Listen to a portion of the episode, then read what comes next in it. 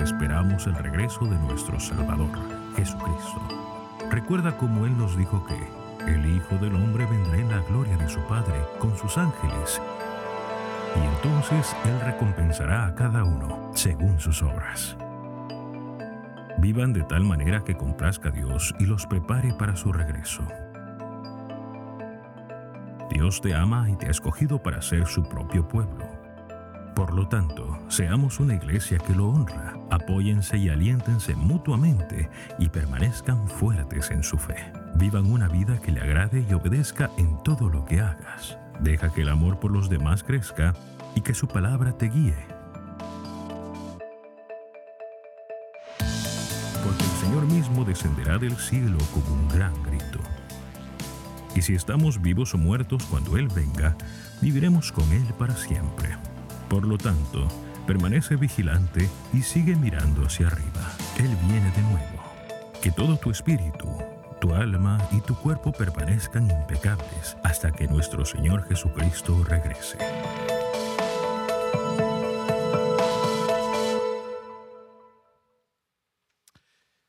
Pues nuevamente buenas tardes y bienvenidos a otra galaxia en esta, en esta tarde.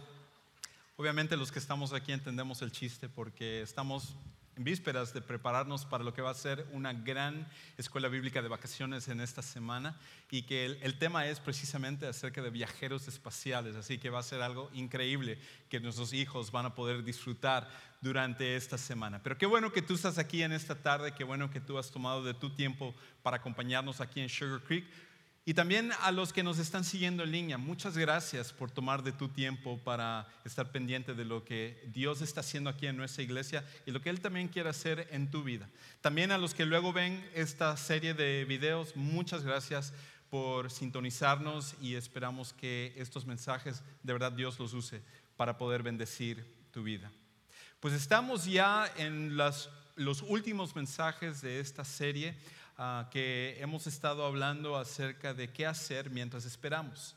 La idea que el apóstol Pablo tuvo originalmente cuando él escribió esta carta a cristianos hace casi dos mil años que se encontraban en una ciudad que se llamaba Tesalónica. Y estando ellos en esa ciudad, ellos tenían muchas preguntas con respecto a qué es lo que debían de hacer, sabiendo que Jesús va a regresar.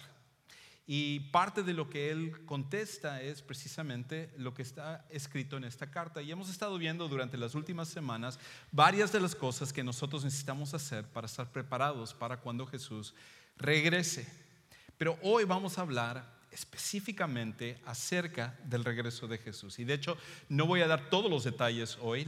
en la siguiente predicación quiero hablar un poquito más acerca de tiempos y quiero hablar un, un poco más acerca de algunas cosas que tú no puedes perderte. Pero hoy quiero hablarte específicamente de cuando Jesús regrese por nosotros. Cuando Jesús regrese por nosotros, ¿qué significa esto? Lo primero que tengo que pensar es acerca de una de las cosas que ninguno de nosotros nos gusta considerar, pero que es una realidad. Y es esto, la muerte. La muerte no es algo que ni a ti ni a mí nos gusta pensar, pero es una realidad que tarde o temprano nos va a llegar a todos nosotros. Ancianos, jóvenes, fuertes, débiles, altos, bajos, gordos, delgados, cualquiera que en cualquier categoría en la cual nosotros estemos, la muerte es algo que nos va a llegar a todos nosotros. De hecho, las estadísticas dicen que cada 10 segundos 26 personas mueren en el mundo. Cada 10 segundos, 26 personas pierden su vida. Y un día, tú y yo seremos parte de esa estadística de los 26. Y la pregunta entonces es, ¿qué va a pasar después de la muerte? ¿Qué es, ¿Qué es, lo que va a suceder después de que nosotros muramos? Porque estamos aquí en la iglesia y nosotros tenemos nuestra creencia, somos cristianos, somos seguidores de Jesús y pensamos que nosotros estamos correctos en las cosas que nosotros pensamos.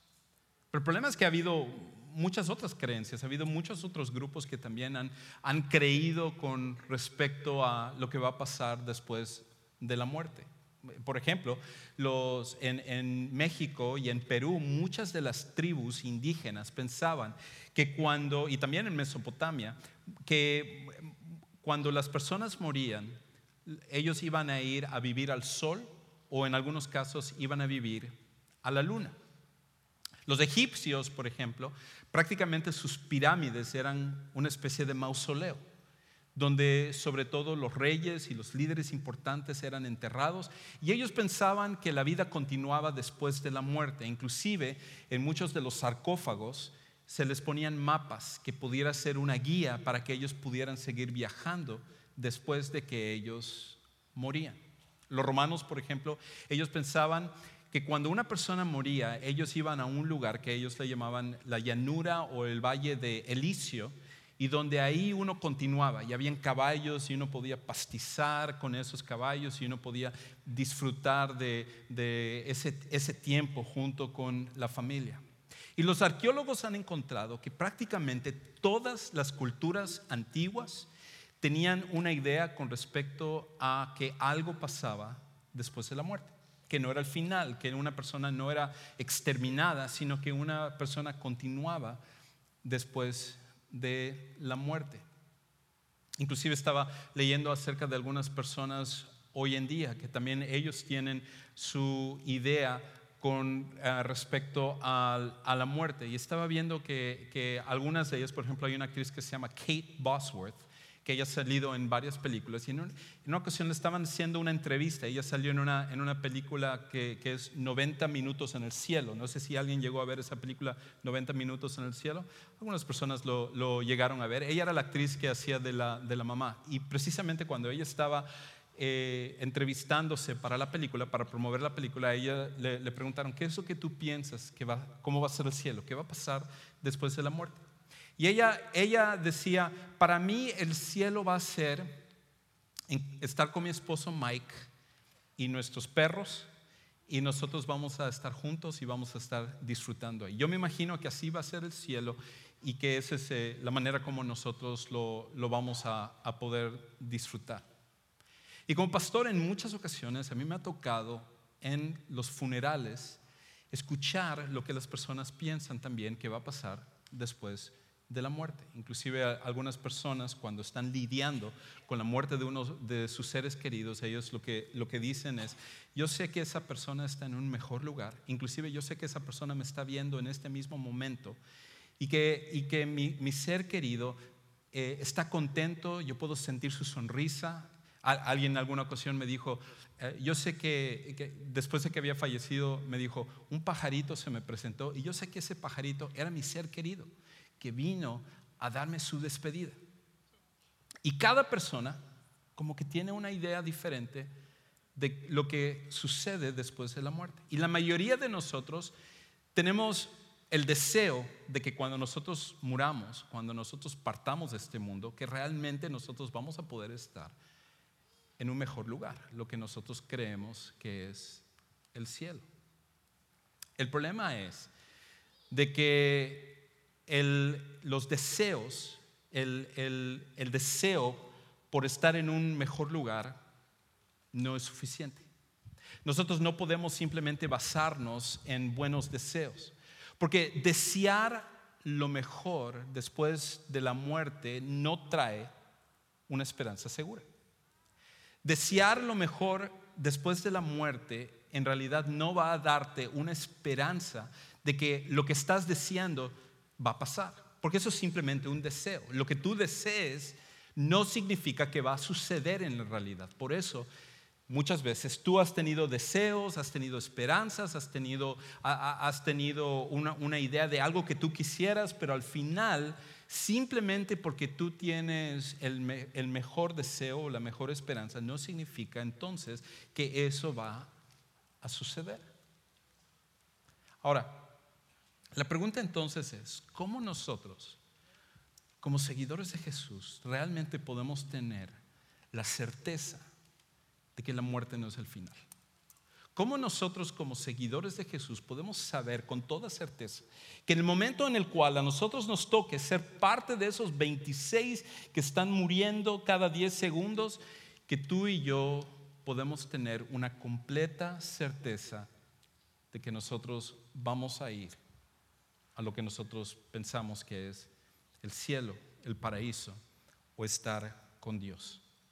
Y eso es parte de lo que hoy vamos a ver un pasaje donde el apóstol Pablo contesta esto, donde él le escribe a un grupo de cristianos que se tenían la misma pregunta, que ellos están preguntando, ¿y ahora qué, qué es lo que va a pasar? En especial porque en la mente de ellos, ellos habían escuchado que Jesús iba a regresar que Jesús iba a, venir de, regreso. Y ahora resulta que algunos de ellos ya habían muerto, algunos de sus parientes, a lo mejor un papá o una mamá o algún hijo o algún cónyuge había muerto. Y la pregunta es, Jesús no ha regresado y estas personas ya murieron, ¿qué va a pasar con ellos?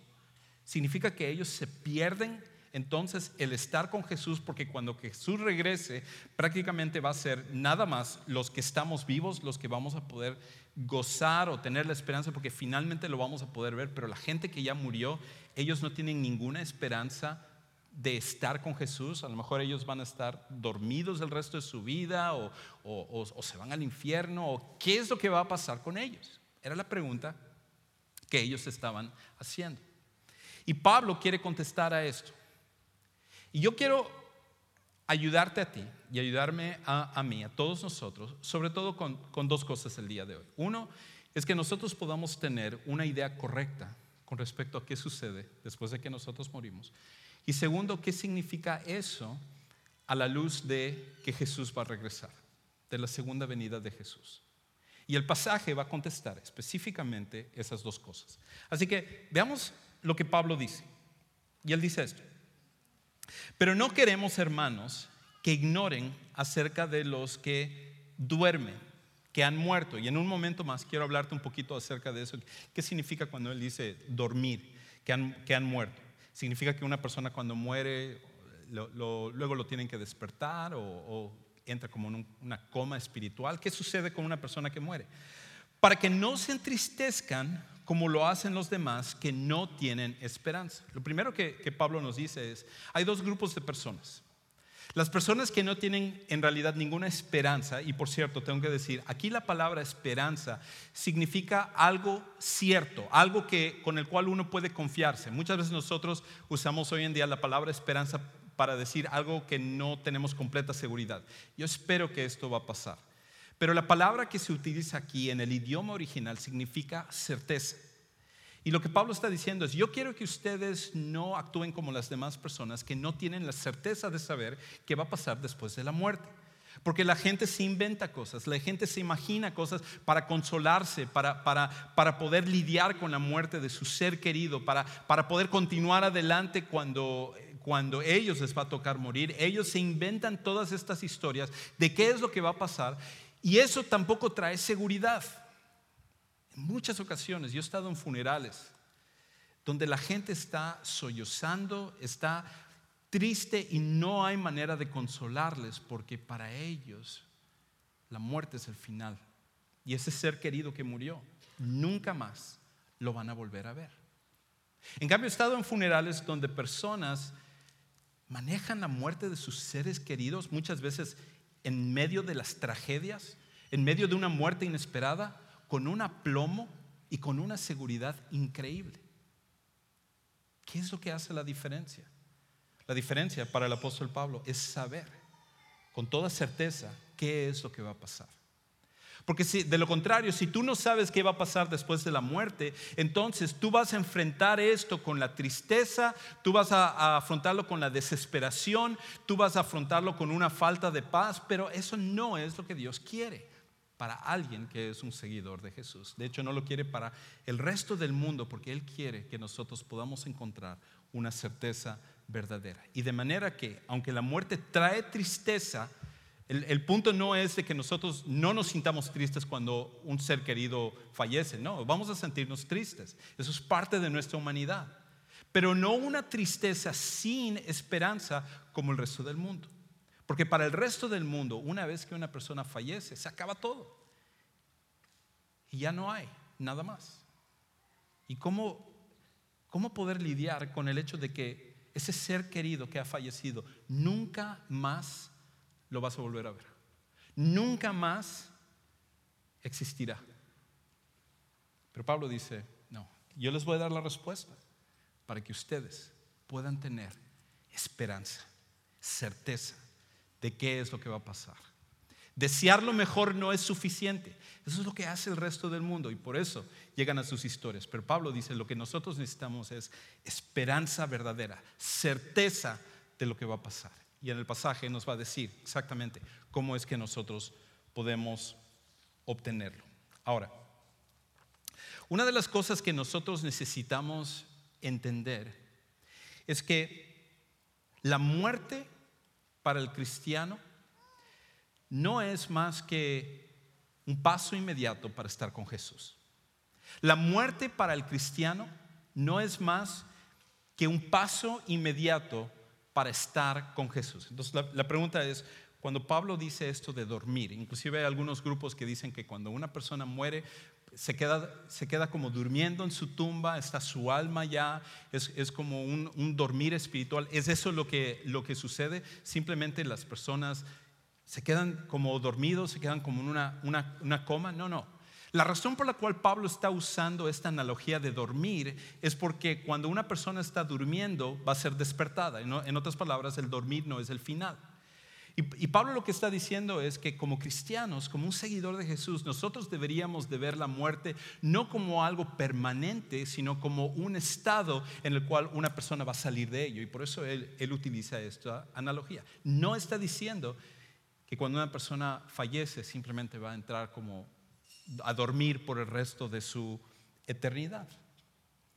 Lo que, lo que Él quiere ayudarnos a entender es que para el cristiano la muerte es algo desagradable, por lo que ninguno de nosotros queremos pasar por el dolor de la muerte, no queremos pasar por, por el sufrimiento de la muerte, pero podemos nosotros tener valor ante la muerte porque nosotros sabemos que este es un paso inmediato para algo mucho mejor que es estar con Jesús. Y de hecho, en otro pasaje, en 2 de Corintios, él vuelve a abordar este mismo tema y él lo dice de esta manera. En 2 de Corintios 5:8 él dice, "Pero cobramos ánimo y preferimos más bien estar ausentes del cuerpo y habitar o estar presentes con el Señor." En otras palabras, solamente hay dos opciones. Cuando tú, cuando tú eres un seguidor de Jesús, cuando has puesto tu fe en Jesucristo como tu Salvador personal, el estar en el cuerpo es estar ausente de Jesús en el sentido físico. Pero cuando tú estás ausente de este cuerpo, la única otra opción es que entonces tú estás presente con Jesús. Y, y, Pablo estaba escribiendo esto en medio de estar lidiando con el hecho de que él mismo iba a morir, de que él mismo iba a perder la vida. Y, por lo tanto, él no simplemente se inventa este sueño, no se inventa un mito, una fantasía para tratar de sobrellevar la muerte o decir, no, yo, yo siento que las cosas van a ir bien o empieza a inventarse esta historia. No, él dice, no, yo sé que cuando yo estoy en este cuerpo estoy ausente de Jesús, pero cuando yo me vaya de este cuerpo voy a estar presente con Jesús. Y esa es la opción. En el momento en el cual un cristiano muera, inmediatamente, inmediatamente, parte de este mundo para estar con Jesús. Ahora, Jesús mismo lo diría en otra ocasión. Porque cuando Él estaba en la cruz, cuando Él estaba siendo crucificado, ustedes se acuerdan de los dos ladrones que estaban al lado de Él. Y ustedes seguramente se acordarán en la historia de que uno de ellos tenía tanta fe en Jesús, y yo lo, he mencionado antes, es una de las personas que más me asombra en cuanto a, su fe. Porque una cosa es creer en Jesús cuando lo ves haciendo milagros, cuando lo ves eh, sanando leprosos, cuando ves levantando muertos, cuando lo ves multiplicando panes y peces, pero otra cosa es ver a Jesús completamente golpeado al punto de que ya ni parece un ser humano rodeado de gente que se está burlando de él, de líderes espirituales que le están diciendo, ves, te mostramos que tú estás equivocado y nosotros teníamos la razón. Dios está con nosotros y no está contigo. Y verlo en ese estado y de cualquier manera decir, hey, ¿tú por qué te burlas de él? Él es inocente. Tú y yo padecemos justamente, pero él es inocente. Y entonces decirle, Señor, acuérdate de mí cuando tú vengas en tu reino. En otras palabras, yo sé que ni merezco que me perdones de mis pecados porque yo estoy en esta cruz porque merezco estar en esta cruz. Yo he hecho de lo peor. Y aquí estoy a punto de morir y lo único que yo apelo es, acuérdate de mí. Y en esa oración había tanta teología, porque ese hombre lo que estaba haciendo es poniendo su fe en Jesús. En su último suspiro, en sus últimos minutos de vida, Él viene a poner su fe en Jesucristo. Y la respuesta de Jesús es increíble. Le dice, en unos minutos te vas a ir a dormir. Es lo que Jesús... No, no es cierto. Por eso es tan importante leer la Biblia, porque no, no fue eso lo que dijo. Le dijo, de cierto te digo que hoy estarás conmigo en el paraíso. No va a haber un tiempo de espera, no hay un tiempo donde vas a ir a purgar, no vas a estar dormido. Hoy mismo, este momento, este día, tú vas a estar conmigo en el paraíso. Cuando una persona que ha puesto la fe en Jesús muere, inmediatamente va a estar con Jesús en la presencia de Él. Y esa es la esperanza que nosotros tenemos. Ahora, Pablo continúa con esta idea. Y de hecho, él, quiere que nosotros tengamos esa misma esperanza al enfrentar la muerte. Y ahora él, él continúa diciendo en el pasaje, versículo 14. Porque si creemos que Jesús murió y resucitó, así también Dios traerá con él a los que durmieron o murieron, que es otra forma de decir que murieron, en Jesús. Ahora, comenzaba diciendo, ¿cuál es la diferencia entre nosotros y el resto del mundo? Nosotros tenemos la creencia en Jesús, otros tienen creencia en otras cosas, por ejemplo, ¿por qué nosotros estamos bien y supuestamente el resto del mundo está mal? Porque la creencia puede estar equivocada, la creencia puede fallar. Una, persona puede creer en algo que es equivocado. ¿Por qué nosotros podemos entonces tener la seguridad de que cuando vayamos a morir vamos a estar con Jesús? Inclusive, por ejemplo, hemos, hemos visto últimamente ataques donde personas de la religión musulmana, que ellos tienen la idea de que si ellos mueren como, como un mártir, si ellos mueren como parte de su guerra que se llama jihad, entonces ellos al morir van a ir a un paraíso también rodeado de 72 vírgenes, porque ellos no están en lo correcto y nosotros estamos en lo equivocado. Y la razón es porque el cristianismo es completamente diferente a cualquier otro grupo en el mundo, porque el cristianismo no está simplemente basado en una creencia. El cristianismo no está basado simplemente en creer en algo. Sí hay un elemento de creencia, sí hay un elemento de fe, pero es una fe basada en evidencia. No es una fe ciega. La Biblia jamás nos manda a creer en algo sin que haya evidencia que pueda respaldar lo que nosotros creemos. Y en todas las demás religiones, cada vez que se pide fe en algo, siempre es una fe sin tener evidencia que pueda respaldar ello. Porque cuando los egipcios o los mayas o los aztecas o los incas o, los romanos o cualquier otro grupo decían, cree en esto, ¿dónde está la evidencia para que yo pueda creer que lo que tú estás diciendo es verdadero? Y no había manera de producirlo. Porque de hecho, hoy, hoy en día muchas veces tú habrás escuchado y nosotros decimos, ¿cómo sé qué va a pasar después de la muerte? Porque nadie ha podido morir y regresar. La única manera es que alguien realmente muera y pueda regresar. Y esa es la buena noticia del cristianismo. Porque el cristianismo es el único que está basado en la vida de una persona que murió y que posteriormente regresó de los muertos. Ninguna otra religión, ninguna otra creencia está basado en la evidencia de alguien que pudo estar del otro lado y pudo vencer la muerte y luego regresar de ella. Y, hay una cosa, yo no sé si soy solamente yo, pero si una persona tiene suficiente poder para predecir su muerte y luego para levantarse de los muertos, cualquier cosa que diga esa persona yo lo voy a creer, yo lo voy a seguir, porque es así. La diferencia con un Buda, que él podemos ir a su tumba, podemos ir a la, tumba de Gautama Buda, el fundador del budismo, podemos ir a la, tumba de Mahoma, podemos ir a la tumba de un Gandhi, podemos ir a la tumba de todos estos grandes líderes, pero la única tumba al cual, a la cual no podemos ir y encontrar a la persona ahí enterrada es con Jesús. Porque nuestra fe no está basada en simplemente creer en algo sin realmente saberlo, está basado en evidencia, está basado en una promesa de alguien que pudo vencer a la muerte.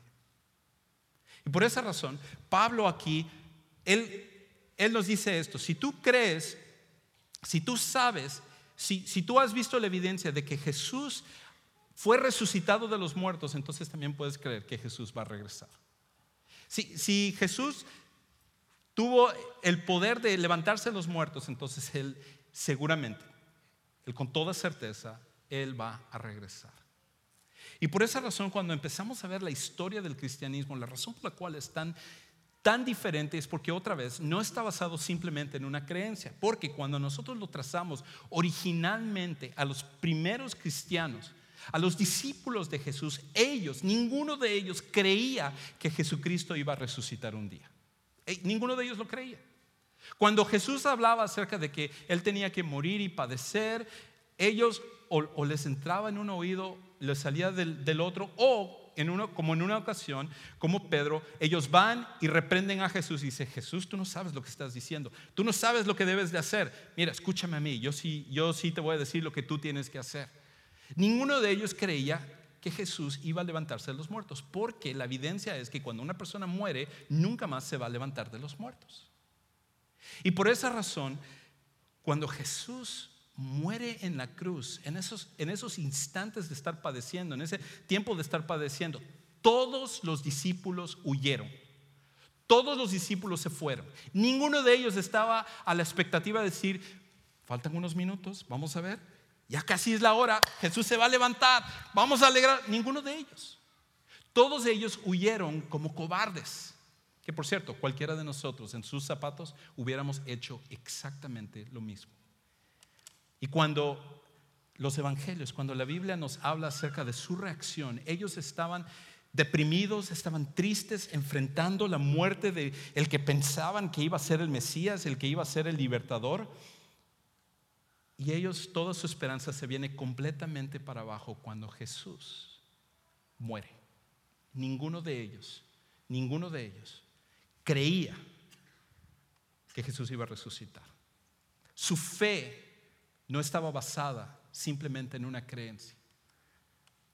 Pero algo sucedió, algo pasó, que los transformó a ellos de ser cobardes, de ser personas que huyeron, de ser personas que dudaron, de ser personas que eran como todos los demás, que estaban pensando regresar a sus trabajos, que estaban pensando regresar a sus vidas. Algo sucedió que los convirtió en mártires al punto de que ellos obviamente dieron su vida por esto. Y estaba basado no simplemente en una creencia, sino en algo que ellos vieron. Ellos pudieron ser testigos de un hombre que murió y que luego resucitó de los muertos. Y por esa razón, cuando ellos que sabían que, como un, Pedro, que tres veces niega a Jesús, inclusive a una muchachita de secundaria, que, le, prueba con tú estabas con Jesús, no, no, no, yo no, yo no, y hasta se pone a insultar de que él no y todo, resulta que ahora Vemos en el libro de los Hechos, él regresa y él dice, sí, sí, yo era el cobardín que no estaba, pero ahora déjenme decirles, yo ya vi a Jesús. Él resucitó de los muertos. Y les vengo a decir a ustedes que ustedes necesitan arrepentirse. Porque si ustedes no se arrepienten, ustedes también van a morir. Ustedes crucificaron al Mesías y ahora ustedes necesitan arrepentirse. Y cada uno de esos discípulos, cada uno de ellos, estuvo dispuesto a ir hasta la muerte, no por algo que ellos simplemente creían, sino por algo que ellos vieron. Porque cuando tú ves a una persona que se levanta de los muertos, cambia por completo todas las cosas. Y por esa, por esa razón, nuestra fe como cristianos no es simplemente basado en una creencia. Y nuestra confianza ante la muerte en realidad se basa en la promesa del único que regresó de la muerte. La razón por la cual yo soy cristiano, la razón por la cual yo sigo a Jesús, Es porque mi fe no está basado en algo que yo me estoy inventando. Mi fe no está basado en simplemente yo desear que cuando yo, yo, me muera las cosas van a estar mejor. Mi fe está basada en la promesa del único que pudo regresar de los muertos. Y si Él tuvo tanto poder para regresar de los muertos, Él es capaz de poder hacer cualquier cosa.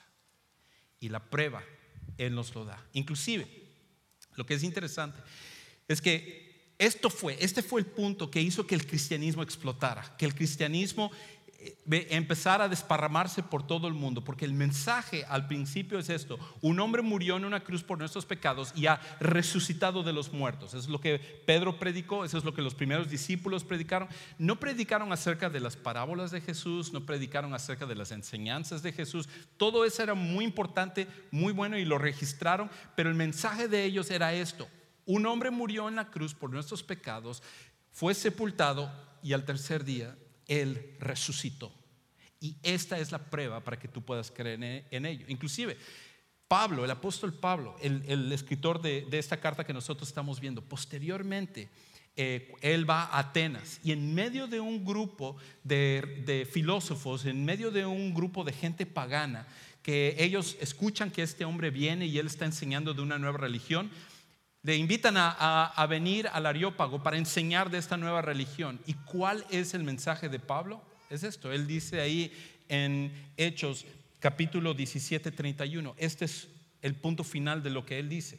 Porque él ha establecido, hablando de Dios, un día en el cual juzgará al mundo en justicia, por medio de un hombre a quien él ha designado, habiendo presentado pruebas a todos los hombres cuando lo resucitó de entre los muertos. Nuestra fe no está basada simplemente en una creencia, aunque es un elemento de ello. Nuestra fe está basada en una prueba. Y la evidencia, la prueba, es que Jesucristo ha resucitado. Y si Jesucristo ha resucitado, entonces podemos enfrentar la muerte. Porque si Él es capaz de vencer la muerte, yo puedo poner mi confianza en Él con respecto a todo lo que Él dice, cada promesa que Él dice. Y una de las promesas que Él nos da es que Él va a regresar, es que Él va a venir nuevamente. Así que es aquí donde Pablo entonces empieza a hablar acerca de el regreso de Jesús. Y él dice esto, versículo 15. Por lo cual, basado en esto, de que es tan cierto como la resurrección de Jesús, y la resurrección de Jesús fue lo que cambió la vida de los discípulos, es lo que hizo que los primeros cristianos estuvieran tan convencidos por algo que ellos vieron, algo que ellos pudieron tocar, algo que ellos pudieron palpar, algo que ellos pudieron eh, concertar, ellos pudieron tener toda la certeza de, lo que había pasado y los convirtió en los primeros mártires de, eh, este movimiento. Basado en eso, la resurrección de Jesús, Él dice eso. Por lo cual les decimos esto, por la palabra del Señor, que nosotros, los que estemos vivos y que permanezcamos hasta la venida del Señor, no precederemos a los que durmieron, a los que mueran. En otras palabras, ahora Jesús va a regresar. Jesús va a venir nuevamente. ¿Cuándo va a ser? Nadie lo sabe.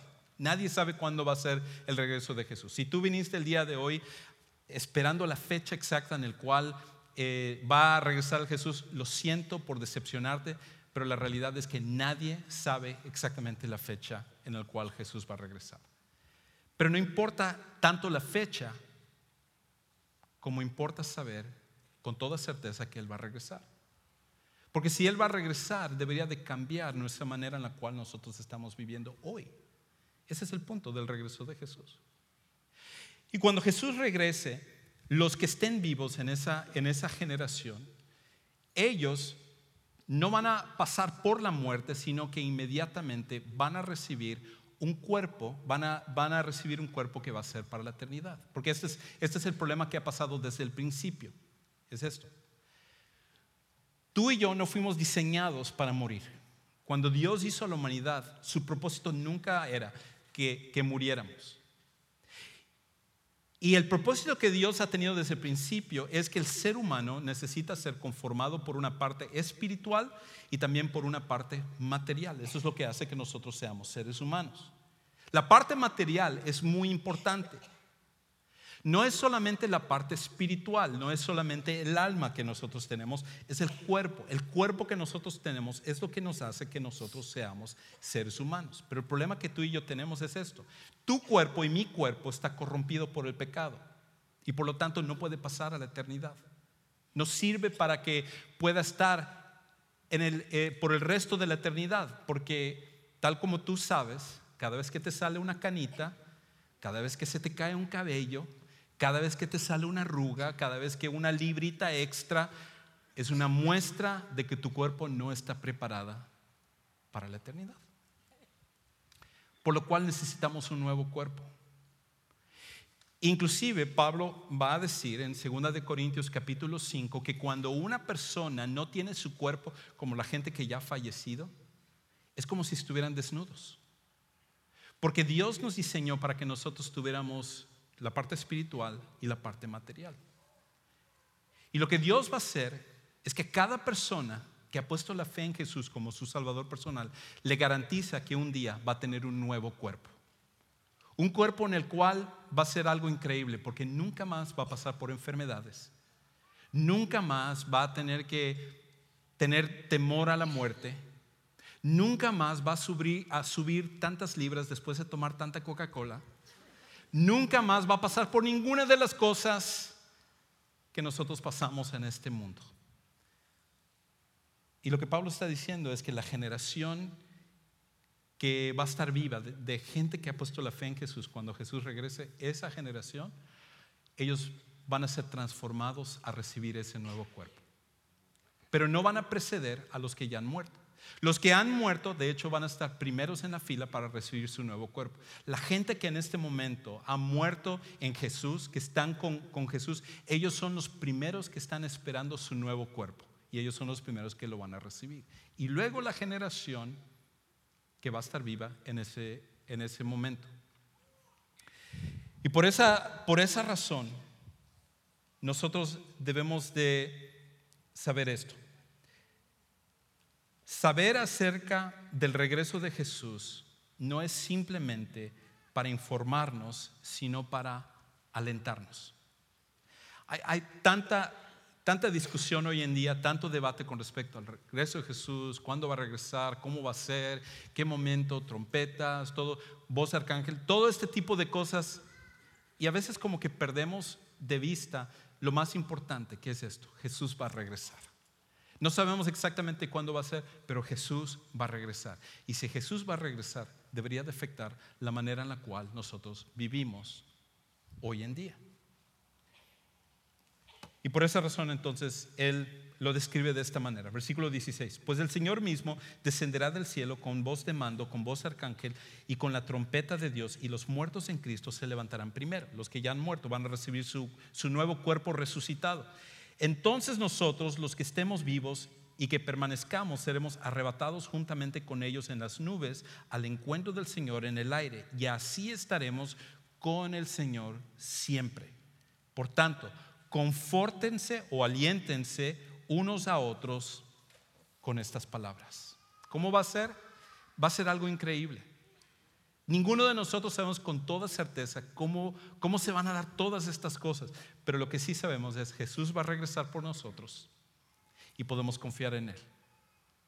Ya sea que a ti te toque morir, que nosotros no seamos parte de esa generación que vamos a ver el regreso de Jesús y a nosotros nos toque morir, no es el final nosotros podemos estar esperanzados que irnos de este mundo es ir inmediatamente para estar con Jesús. Y si somos parte de la generación que vamos a estar vivos cuando Jesús regrese, entonces nosotros, después de los que están esperando en fila antes de nosotros, que son todos los que han muerto, reciban su cuerpo, tú y yo vamos a recibir un cuerpo para toda la eternidad. Y mejor que eso, vamos a estar con el Señor para siempre. Es lo mejor. Y si eso va a pasar, ¿cómo debería de afectar esto nuestra manera de vivir? Pues quiero sugerir tres cosas y con esto voy a terminar. Tres cosas de cómo esto debería de afectarnos. Número uno es, evita adoptar ideas erradas con respecto a enfrentar la muerte. Evita adoptar ideas erradas para enfrentar la muerte. Eh, no necesitas decir, oh, yo me imagino cómo va a ser el cielo, yo me imagino que así va a ser, yo me imagino que mi ser querido me habla. Nada de eso tienes que inventarte. Porque la manera de lidiar con la muerte es con algo seguro, con evidencia. Y la evidencia es lo que Jesús ha hecho. Y por medio de su palabra nosotros lo podemos conocer. Lo segundo es, confía en que al morir en Jesús no será el final. El momento en el cual te toca morir, si tú has puesto la fe en Jesucristo como tu Salvador personal, déjame decirte, eso no va a ser el final, sino que es simplemente el paso inmediato para estar con Jesús. Y lo último es esto. Permite que el regreso de Jesús te motive a vivir para Él. Permite que el regreso de Jesús te motive para vivir para Él.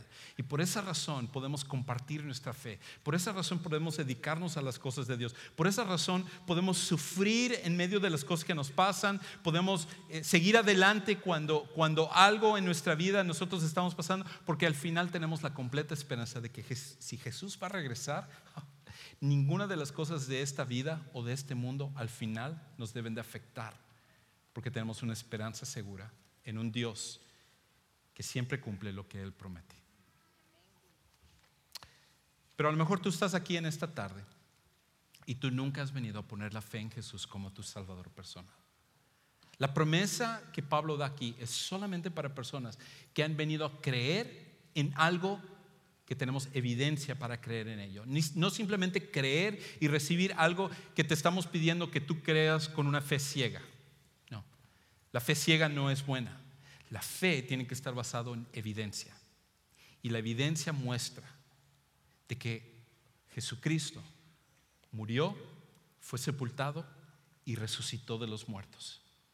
Y si tú pones tu fe en Él y lo recibes como tu Salvador personal, no solamente te va a dar esperanza para enfrentar la muerte, en el cual todos lo vamos a ver, sino que te va a dar esperanza para la vida también, que tú y yo no tenemos que vivir a solas. En un momento quiero darte oportunidad para que tú tomes la decisión de recibir a Jesús. Si tú estás dispuesto a tomar esta decisión y venir a confiar en Jesús como tu Salvador personal, eso es el inicio de un cambio increíble. Es el milagro más grande que uno puede hacer. Y en un momento vamos a entonar este canto y mientras que estamos entonando este canto, nos vamos a, poner de pie. Ah, y yo te voy a pedir que tú salgas de tu lugar, ahí donde tú estás, y que me acompañes aquí adelante hacia tu derecha. Yo voy a estar ahí esperándote. Me encantaría orar contigo para que Dios empiece a hacer lo que Él desea en tu vida. No es coincidencia que estás aquí. Dios quiere que tú vengas a Él. Pongámonos de pie, vamos a entonar este canto. Y ven, ven a tomar esta decisión, la mejor de tu vida.